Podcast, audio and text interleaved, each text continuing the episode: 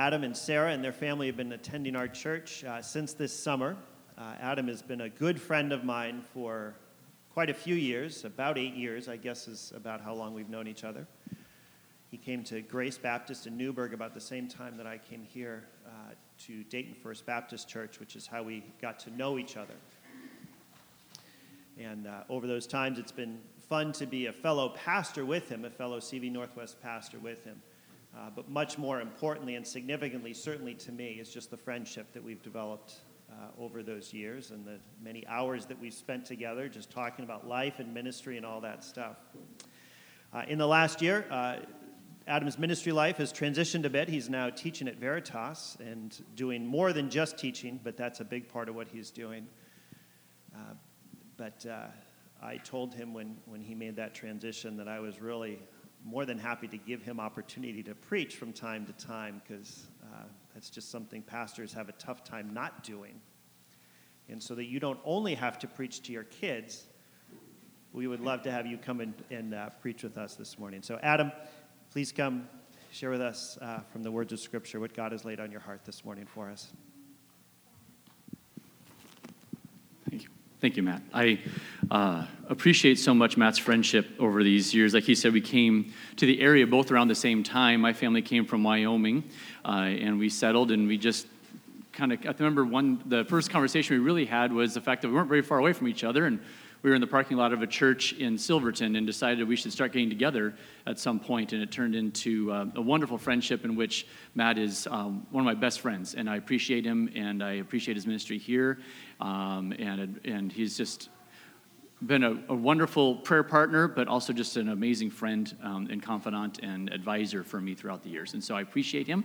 Um, and uh, we're just very blessed to have him in this church. And I do believe that if you're going to children's church, this is the time to scoot. I just picked up the subtle, like, either that or everyone is already leaving before I even start talking. They're just like, all right, well, it's not Matt today. See ya. No, just kidding. So, I don't know about you guys, but I am very much ready for the election. Only for the fact that I could watch a TV program or a sporting event or even just a YouTube video or a music streaming service without hearing a political ad. Um, it's, I, I, every time anything comes on, we get to hear all about how either someone else is the most horrible human being on the planet, so don't vote for them, or that the person speaking is the best possible human being to vote for on the planet, and it just gets old. I don't know if you agree with me there or not, but it gets a little bit old. As, as a part of my job at Veritas, I do teach theology and humane letters, which is a fancy term for anything social studies related. And when the students are working quietly at their at their at the table um, or at their desks, I like just to play music in the background off of Pandora or whatever. But I always find myself diving across the room between songs because I'm too cheap to pay for it, so I have the free version. And so in between the songs, you suddenly have commercials pop up, and so I'm diving to make sure we don't have political ads broadcasting across my classroom. It gets old, but I do understand it's necessary as a part of the political process for us to know who to vote for and what they stand for and all those kinds of things. Unfortunately, in my opinion, unfortunately, some of this use of this media has crept so much into the church that sometimes it's hard to figure out um, which church leaders nationally um, or worldwide are promoting the gospel and Jesus or promoting their own brand. When you have all of the different ways that we can use as amazing tools to, for good purposes, can sometimes be used for very selfish purposes, and it creates this conflict amongst even believers as to who am I promoting through this tool? Okay, I, am personally not on social media anymore because it about um, drove me crazy because I'm I have opinions. We're trying to stifle the opinions to maintain relationships, and I finally figured out I'm just happier if I'm not on it. But I don't blame anybody who is on it because it is a wonderful way to stay in touch with family and friends that don't live nearby and, and things like that. So, like, I was on Facebook. I know Facebook is like for old people now. Um, and I mean old people meaning me. So if I talk to my students, they're like, well, you're old. That's why you talk about Facebook. Okay, well, there it's more TikTok and other things that I swear I will never be on because, first of all, my family alone will be like, You're on TikTok? Are you kidding? But there's all these means by which we eventually promote ourselves. Right? Even if in, in the Christian world and in Christian leadership, you can accidentally start promoting yourself and your brand or your book or your program or your series more than you eventually or should be promoting Christ. I mean, what is it called on if you have a Twitter account? The people that subscribe to your Twitter page are called what? Anybody know? Followers. Okay, so they're following you. Okay, I don't even know what they call them on TikTok, so I'm not even gonna, I don't even bother asking them to tell me now. You can tell me afterwards. But it's often self promotion. yeah, anyway, oh, that was good. But but here's my point. Today, we're again, I'm going to walk you through someone that I think is a great example for us as we follow Jesus. I firmly believe, as you hear every week with the children's um, story, that the whole story of the Bible is about Jesus. It's always about Jesus. And I want to look at a character today who I think went through a little bit of the same process that we go through as we come to faith in Christ and as we recognize who Christ truly is, what he's done for us, and then we make him known and we hopefully are releasing people to him, not bringing people to ourselves. And that character is John the Baptist. And, and John the Baptist is, we're not apples to apples like John the Baptist, we're not exactly the same, right? He had some unique ministry that was prophesied ahead of time and a unique role that he was fulfilling as the forerunner of Christ. We see that in Isaiah 40, verses 3 through 5. We see it in Malachi, both in chapter 3 and in chapter 4, where there's specific prophecies about an Elijah type who is going to come before the Messiah. And John the Baptist does this and fulfills this well the thing that I appreciate in studying Jesus' relationship with John the Baptist is John the Baptist's process in which he goes about in his recognition of the Messiah and then his proclamation of salvation in Christ alone. And then the third part of it that I find most fascinating, which I think is a wonderful lesson for anyone today, but especially if you're in leadership, which is we are releasing, hopefully, or pointing people away from ourselves to Jesus Christ. Because the first disciples of Jesus were actually disciples of John the Baptist who left John the Baptist to follow Jesus. And that's so countercultural to us today, but it's also countercultural to them at that time. We're going to talk about why. So, the first thing that I just want to look at is John the Baptist's process of understanding or discovering that Jesus is the Messiah. And that might be like an odd statement for you. If you can turn with me, please, to John chapter 1. We're going to be today in John chapter 1, 29 through 42. And I've called this increase, decreasing and increasing. And it's based on John, we'll read the passage in which he tells his disciples, I must decrease so that he may increase. And that's a lesson for all of us is you, you mix the zeal of John the Baptist with the humility that John the Baptist showed in recognizing that this is all about Jesus. And our job is to imitate and be little Christs for everyone. And I think for everyone to see. And I think the Bible makes that clear. So I don't want us to, to suddenly kind of transfer this and say, well, I should be like John the Baptist we should strive to be like Christ, but I think we learn good examples from John the Baptist as he grows in Christ's likeness himself. Does that make sense? Oh, hopefully nobody else know, because then I don't know what to do next. Um, so the first thing I, would, I just want to read to you, John chapter 1, and we're going to read, just for starters, verses 29 through 34, and we'll continue on um, a little bit later with the rest of the passage. But John chapter 1, verse 29 starts this way The next day, John saw Jesus coming toward him and said, Look, the Lamb of God who takes away the sin of the world. This is the one I meant when I said, A man who comes after me has surpassed me because he was before me. I myself did not know him, but the reason I came baptizing with water was that he might be revealed to Israel. Then John gave this testimony I saw the Spirit come down from heaven as a dove and remain on him. And I myself did not know him, but the one who sent me to baptize with water told me. The man on whom you see the Spirit come down to remain is the one who will baptize with the Holy Spirit. I have seen and I testify that this is God's chosen one. So I want to stop there for a moment. In seminary, we had we were given this this project by a professor to write a, a four-part sermon series on some subject or character in Scripture, and I chose John the Baptist. And I came to this kind of shocking conclusion: growing up in the church, going, I mean, being in church leadership, even, I always just kind of assumed, even if it's pretty blatantly written in John, that John the Baptist, I mean, he's Jesus' cousin. He grew up kind of family relationships. He had to have known before Jesus showed up to baptize him that he was the Messiah and that this was the moment. And some people do believe that that is the case and have other explanations for what this means. And so, uh, if, if this is like a realization to you today, and I'm kind of going, giving you something that you really might struggle with, that John the Baptist might not have known Jesus was the Messiah until baptizing him, you're not alone, and you might not be, you might be right, okay? But I want to propose to you why I think personally John the Baptist didn't know exactly that Jesus was the Messiah. He might have had an inkling, but did not know for sure until the Holy Spirit descended upon him. Because the way the testimony is given here, John says a couple of different times that he didn't know that Jesus was indeed the Messiah until the Spirit confirmed it for him. And my question is well, how do you not know until that point if you're actually related to Jesus that he is the Messiah? Because if you look in Matthew, you do have this passage. You don't have to turn there. I'm just going to summarize it for you. But in Matthew 3 13 through 14, where when Jesus does arrive to be baptized, does John the Baptist want to baptize him at first? He says, No. He says, I should be baptized by you, not the other way around. Now, that doesn't necessarily mean, however, that John the Baptist knew that Jesus was indeed the Messiah because if you grow up kind of around Jesus, and I don't know how much time they spent together. This wasn't like today you can hop in your RV and go visit your cousin for a week and then run back. But they had to have known each other a little bit because Mary and Elizabeth had this close relationship.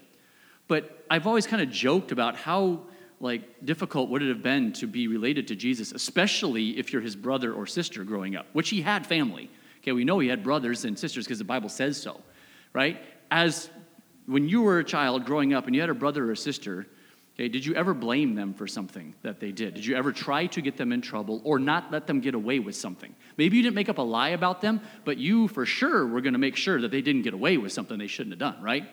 Can you imagine being like Jesus' brother or sister? You can't blame him for anything because we know scripturally he never sinned ever once.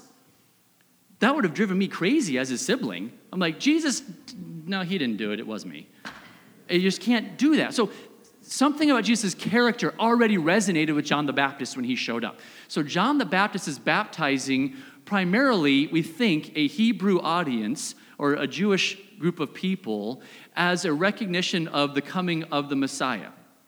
Okay, and it's kind of a unique baptism. I'm not going to get all into it today, but it was one in which John the Baptist recognized his own sinfulness and struggle and then looked at Jesus and said, well, We should switch places because I know you're better than I am. And he might have known because there's this the, the, the, story of when Mary visits Elizabeth and John the Baptist leapt inside Elizabeth's womb. Um, but I don't know what memories you have coming out of the womb. I don't have any. I don't know about you. So it's a little bit up for debate. But what John the Baptist says is that his really his faith that Jesus is the Messiah came to him due to the work of the Holy Spirit which is, in essence, how we all are saved, right? On our own volition. We don't necessarily just one day pick up and say, you know what? I think Jesus is the option I'm going for, right? What we know is that He calls us into relationship with Him through the Holy Spirit. Right? And so you see the Spirit confirming for John the Baptist, whether John the Baptist thought he knew or already knew, but he says at least his confession here to the audience when they see Jesus. So he's already, the baptism is already done. Here comes Jesus, and whether there's sheep around, and he says, Hey, cool, there's, a, there's an illustration I can use, or we're going to get into what the Lamb of God means in a moment. He chooses this moment to clarify that God made himself known in Jesus through confirmation at the baptism. And that is when I knew for sure Here's the other reason why I think there's, there's, it's up for some, some um, discussion as to how sure John the Baptist was. Because if you look in Matthew chapter 11, does John the Baptist ever later on have some doubts as to Jesus being the Messiah? A little bit, right? Because John the Baptist gets arrested, right?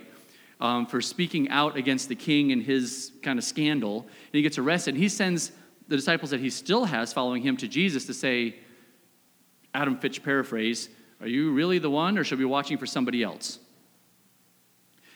So, my point with this first point about John the Baptist's kind of assurance in his faith is I find comfort in the one who is prophesied about, who is coming to declare the coming of the Messiah, went through a faith process that we all go through when you come to faith in Christ. Now, his was a little bit more blatant, right? I mean, voice from heaven, visual Holy Spirit coming upon Jesus, and he was fulfilling prophecy himself. So he's unique in that way, yet he also had moments in which he had the Holy Spirit confirm for him Jesus is the one. He is the anointed one, the Christ, the Messiah. And he had moments in his life in which he went, Is this really it or not? Have I been serving the true Messiah or is there somebody else? I don't know if you've ever gone through that conflict within your own heart or mind. I think every believer goes through that at some point to become a, really a believer. You have to own your own faith and working with students and children, whether it's in youth ministry or senior pastor ministry or now in a school. One of the things we try to do is prepare students when they hit that faith crisis to dive deep into the Bible because they've got to own it for themselves because nobody is saved just because mom and dad said they are. And I don't want to make that scary, but young people, your faith in Christ is what saves you or does not. Not because mom and dad dragged you to church every week when you, whether you wanted to go or not. There is no like attendance chart in heaven with stars on it saying, well, Adam went to church every day this year. He can come in. It's not how it works. It's through faith in Christ and Christ alone and who he truly is. Now, who is he truly? And this is where John the Baptist, in his fervor and in his zeal, gives a very compelling argument, probably not the right word to say it, but he expresses the true identity of Jesus Christ. So look back at our passage for a moment here, in which he says, back at verse 29, the next day, John saw Jesus coming toward him and said, Look, the Lamb of God who takes away the sin of the world. And he says it again in verse 35, and we'll get to there in a little bit, but he says once again there, when he, John the Baptist, saw Jesus passing by, he said, Look, the Lamb of God. Now, at this point in Jesus' very early ministry, he is making himself known in terms of going first to the Jews in Israel and showing them, in maybe some subtle ways and not so subtle when people are being risen from the dead or he's walking on water, but that he is the Messiah, he is the Christ. So, this Lamb of God phrase should resonate with a very Jewish audience. If you go back through the Old Testament, we're going to take a quick like run through the Old Testament, not the entire thing, because I don't want you to be like, the one time this guy talked, we got out at 12:30. And so if I ever get to preach again, you'll be like, oh no, should have brought a sack lunch. But um, if you look at the lamb in Jewish history, you see going all the way back to Genesis this idea of an innocent lamb losing its life for the sake of the guilty. Now, I don't know if you go all the way back to Genesis 3, where Adam and Eve rebelled. Um, you see at the end of their discipline from God, you see as they exit the garden the first death recorded in the Bible, other than the spiritual death of Adam and Eve, right? They don't immediately physically die. They're going to, but you see that, that has been, the death sentence has been laid upon them. But in God's grace, He expels them from the garden. But what does He do to cover their shame as they are being let out of the garden? Anybody know? He kills an animal, right? Yeah, yeah. So I don't know if it was a lamb or not. We see lamb, though, coming up later in Genesis. But he sacrifices an innocent living being to cover the shame of Adam and Eve. Don't overlook how this whole arc of the Bible fits together. And so, an innocent being lost its life to cover the shame of Adam and Eve. But if you fast forward and you can turn there um, with me to, uh, to Genesis chapter 22, you'll recognize this story likely, um, even maybe from the reference. But in Genesis chapter 22, you see this story, and we're not going to get into the details of these stories I'm going to bring up. I'm just going to quickly read a passage and then keep moving as a part of it. But it's the famous story in Genesis chapter 22 of God testing Abraham and the faith of Abraham by commanding him to sacrifice Isaac. And one of the things I talk about with my students at Veritas is there's passages throughout the Old Testament that give you a preview of what is to come. And I think Genesis 22 is a preview of what is to come with Jesus at the cross. And I don't have time to go into all the amazing similarities between them, but what we see in the near sacrifice of Isaac is that where Isaac was spared at the last moment, Christ was not spared. Where the father of Isaac was about to sacrifice his own son and then did not have to, the heavenly father did not stop and sacrifice his one and only son for us. So when you look at Genesis chapter 22, you see sometime later God tested Abraham and he said to him, Abraham, here I am, he replied. Then God said, Take your son, your only son, whom you love. Now, if you were to go over to Matthew chapter 3, which you don't do it right now, but later, look at the baptism of Jesus. Look at what God says from heaven about Jesus as he's being baptized. That this is my son whom I love. And we refer to Jesus all the time as God's one and only son, right? From John 3 16. There's no accidents in the Bible. There's a reason this is written the way it's written. So God tells Abraham, Take your son, your only son, whom you love, Isaac, and go to the region of Moriah, sacrifice him there as a burnt offering on a mountain I will show you. Early the next morning, Abraham got up and loaded his donkey. He took with him two of his servants and his son Isaac. When he had cut enough wood for the burnt offering, he set out for a place God had told him about. On the third day, Abraham looked up and saw the place in the distance. He said to his servants, Stay here with the donkey while I and the boy go over there. We will worship, and then we will come back to you. Abraham took the wood for the burnt offering and placed it on his son Isaac, and he himself carried the fire and the knife. As the two of them went on together, Isaac spoke up and said to his father, he said to his father Abraham, Father, yes, my son. Abraham replied, The fire and the wood are here, Isaac said, but where is the lamb for the burnt offering? Now, a couple things really quickly about this story that I find fascinating. First of all, as a child, I always imagined Isaac was like waddling up with dad as they're going to go up there and do the sacrifice. But what is Isaac able, old enough that he is able to do in this story? He's carrying the wood and the knife. Okay, Abraham is not a young buck at this point. Okay, he's pushing 100. Okay, we kind of believe that Isaac is teenage ish in his age for the work that he's doing in this process. So, that begs the question did Isaac willingly allow himself, eventually in this story, to nearly be sacrificed? Yes, I'm pretty sure that a 13 or a 14 year old could take a 100 year old guy. Even just from squirreliness, he could squirm out of it and run, right? I mean, I would hope, unless, I mean, Abraham's the most spry 100 year old I've ever seen. Okay? So Isaac is willingly carrying the wood that is going to be used to sacrifice him. Is there a New Testament character we know of on the way to his sacrifice in which, at least for part of the journey, was carrying the wood that was going to be used to sacrifice him? Jesus, right? And but as they get up there, Isaac says, Where's the lamb for the burnt offering? Abraham answered, God himself will provide the lamb for the burnt offering, my son. And the two of them went on together. And you know how the story ends, whereas just before Abraham is about to sacrifice Isaac, God stops him. And there in the thicket is a ram who's ensnared in thorns.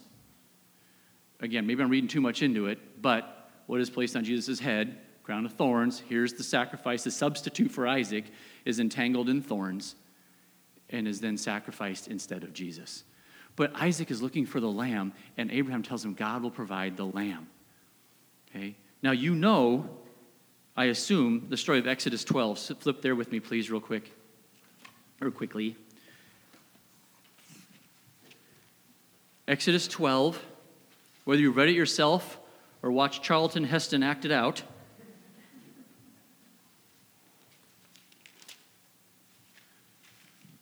We have the Passover.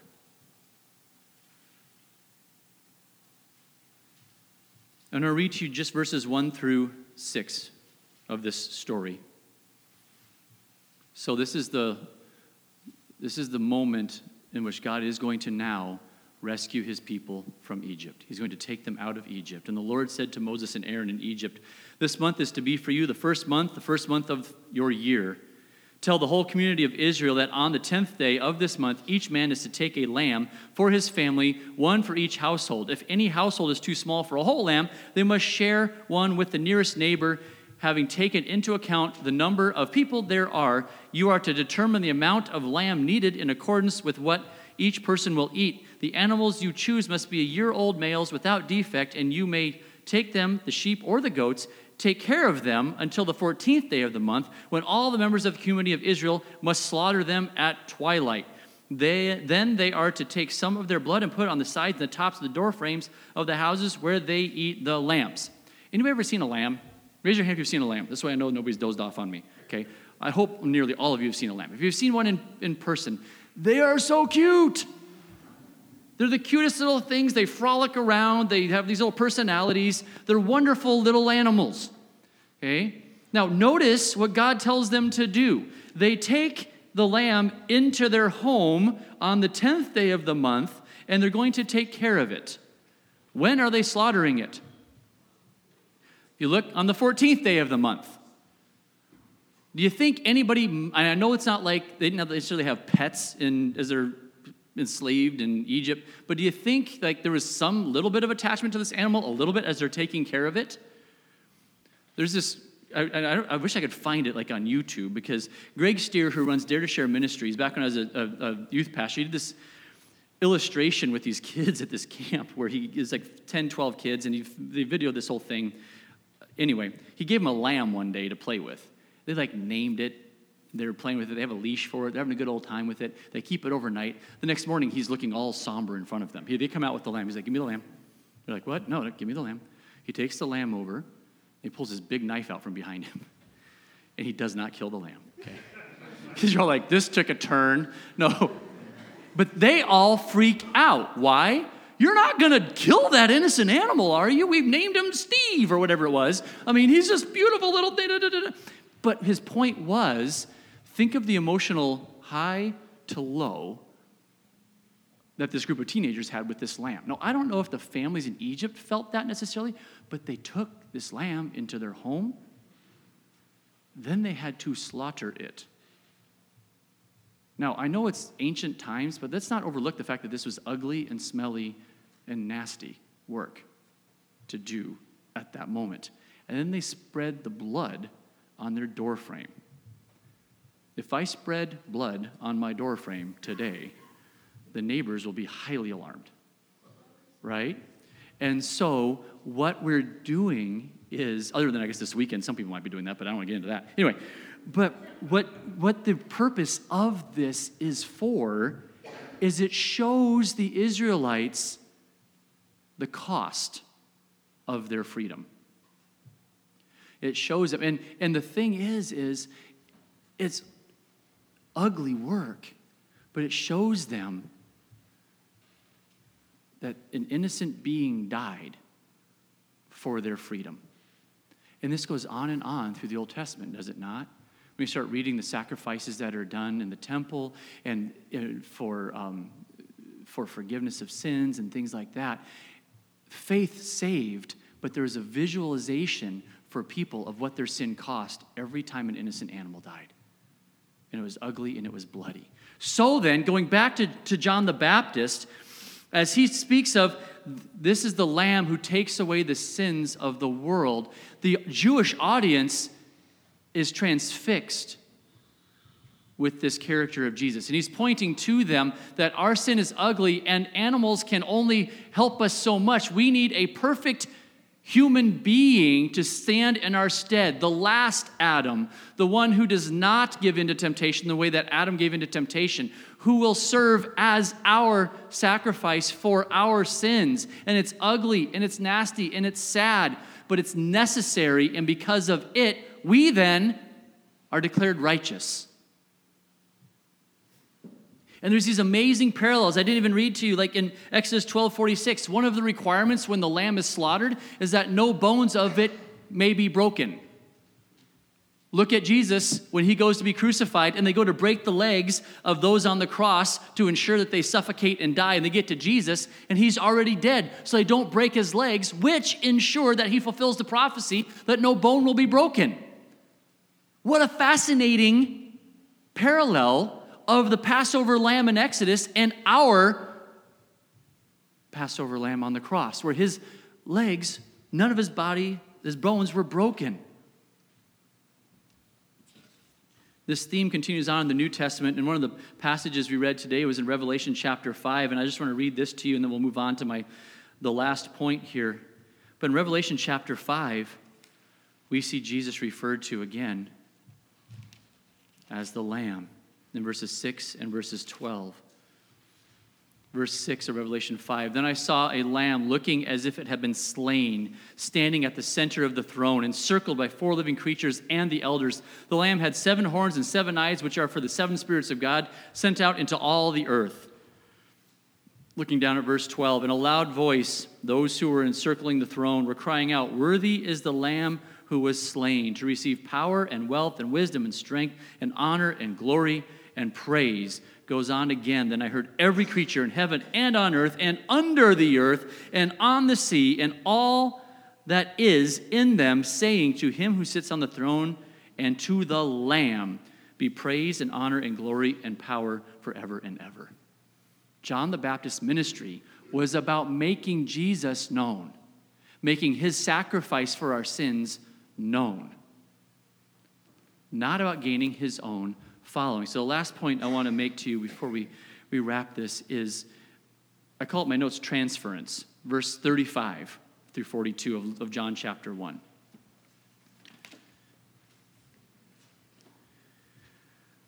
So, back in John chapter 1, verse 35 through 42. The next day, John was there again with two of his disciples when he saw Jesus passing by. He said, Look, the Lamb of God. When the two disciples heard him say this, they followed Jesus. Turning around, Jesus saw them following and asked, What do you want? I still wanted to say, What do you want? But I don't think he said it that way. the tone of voice matters. What do you want?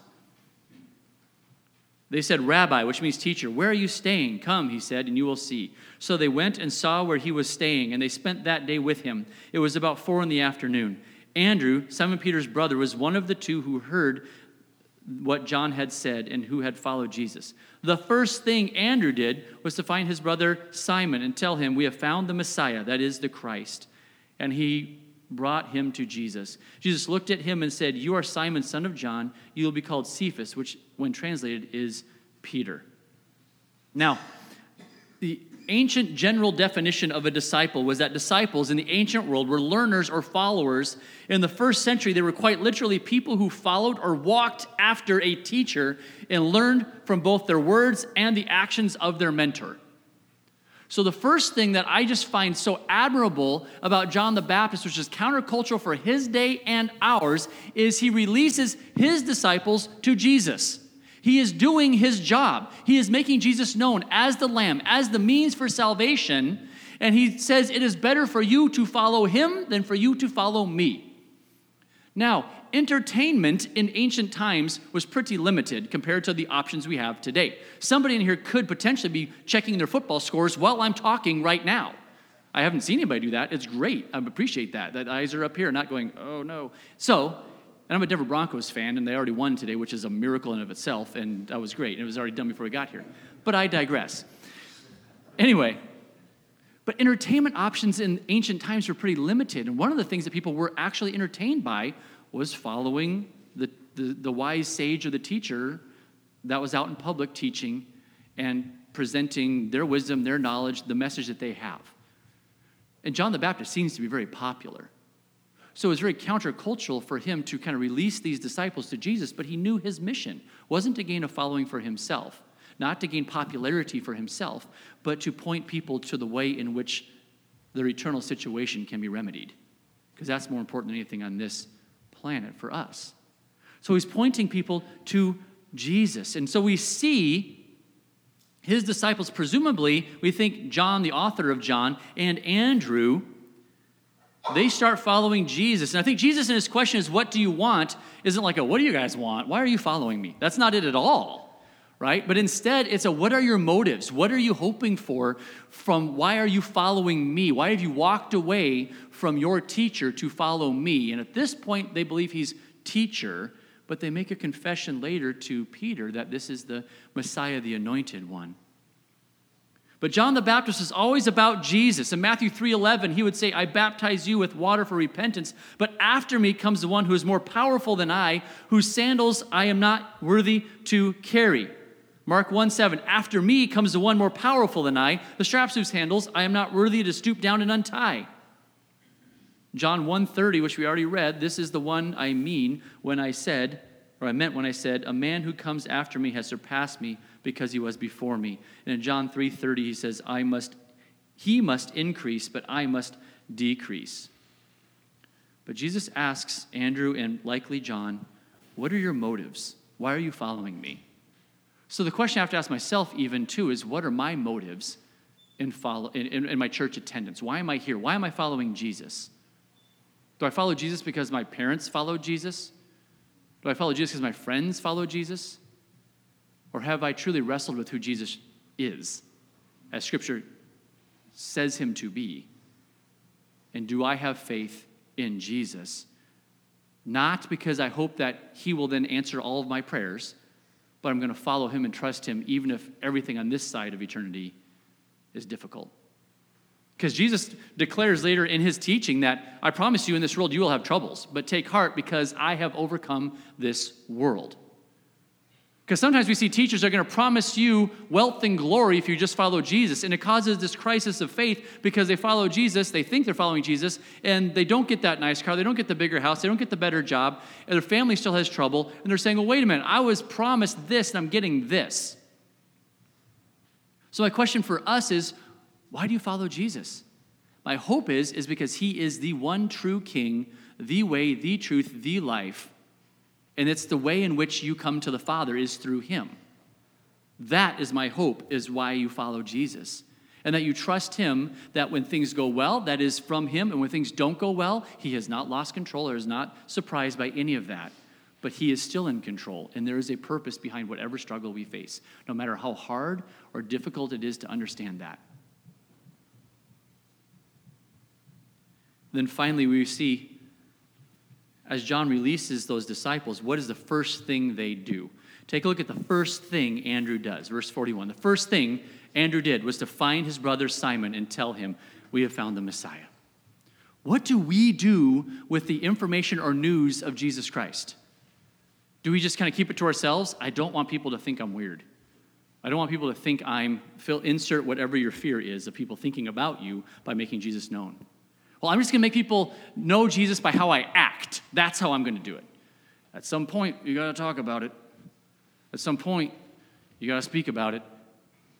Otherwise, we can just love people right into hell if we don't ever bring them the message of Jesus Christ.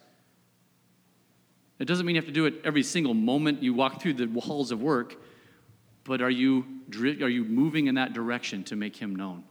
Not just in how you act, but how you speak. And you do that through just representing Jesus. You don't have to represent what any other teacher said about Jesus or your favorite book or the favorite cultural fad at the moment. You just point them to who Jesus truly is and what Jesus has said, which you get that information from where? Your Bible, right? You know this. And notice what Jesus does for us. I'm concluding with this, this thought here. Jesus is brief but direct with Simon. He says, You are Simon, son of John. You are called Cephas you will be called Cephas, which, when translated, is Peter, which was really a diagnosis of Peter's personality. One commentator says this Simon, or Simeon, Acts 15 14, was the name of Jacob's second oldest son, who, with his brother Levi, had ruthlessly avenged the violation of their sister by one of the Canaanite princes. The rash and impulsive character of Simeon was mirrored by Simon, whose conduct, as reported by all the Gospels, reflects the same recklessness and tendency to violence, right? Remember when Jesus is arrested, what does Peter do? He goes like all samurai and tries to cut the head off of the guy that's going to arrest Jesus, right? You're like, well, how do you ever cut off the guy's ear? Because the guy went like this, thankfully. He ducked and lost only his ear, and Jesus replaced it, right? But, but Peter was going for a kill shot. He was trying to murder someone in that moment. Okay? It's Peter's character. I should be saying Simon's character, much like the Old Testament Simeon. Jesus accepted Simon as he was, but promised that he should become Cephas, an Aramaic term which, like the Greek Peter, means rock. The development of Peter, as recorded in this gospel, demonstrates the progress of that change. Abram becomes Abraham, right? You have Saul becoming Paul, Simon becomes Peter. You, if you believe in Jesus Christ, are a new creation. The old is gone, the new has come. Close with me with turning to 2 Corinthians chapter 5, please.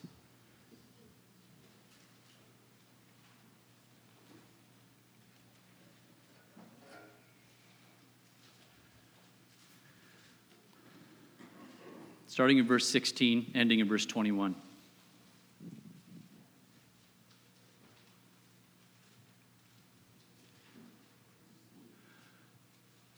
So, from now on, we regard no one from a worldly point of view.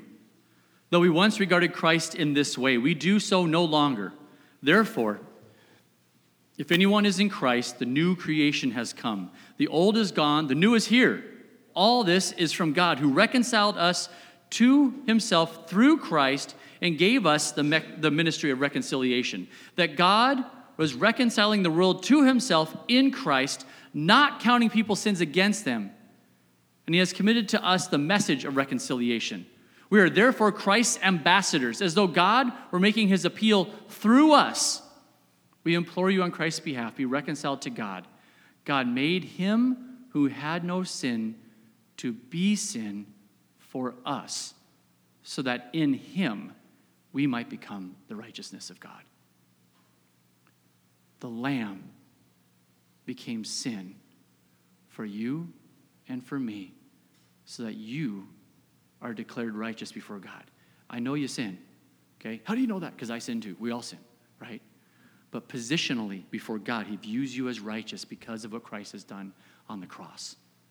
We ask for forgiveness, we repent as a continued recognition that our, our dependence upon our Savior. But you, your identity is not sinner.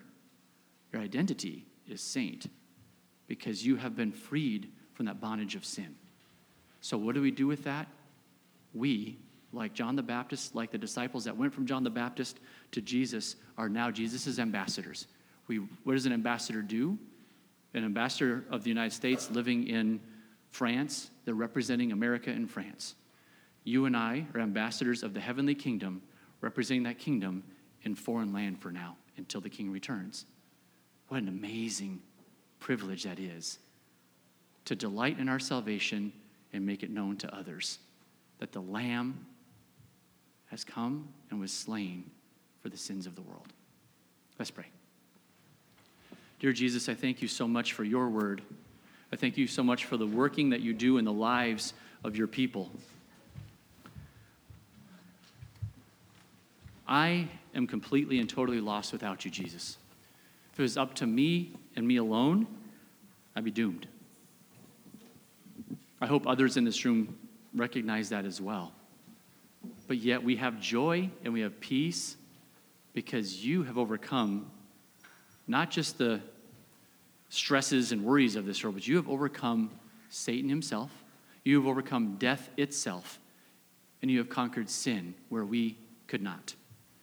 Lord, let us place our faith in you and you alone for our salvation, and then be your ambassadors as we go to our work and our school tomorrow. And in Jesus' name, amen.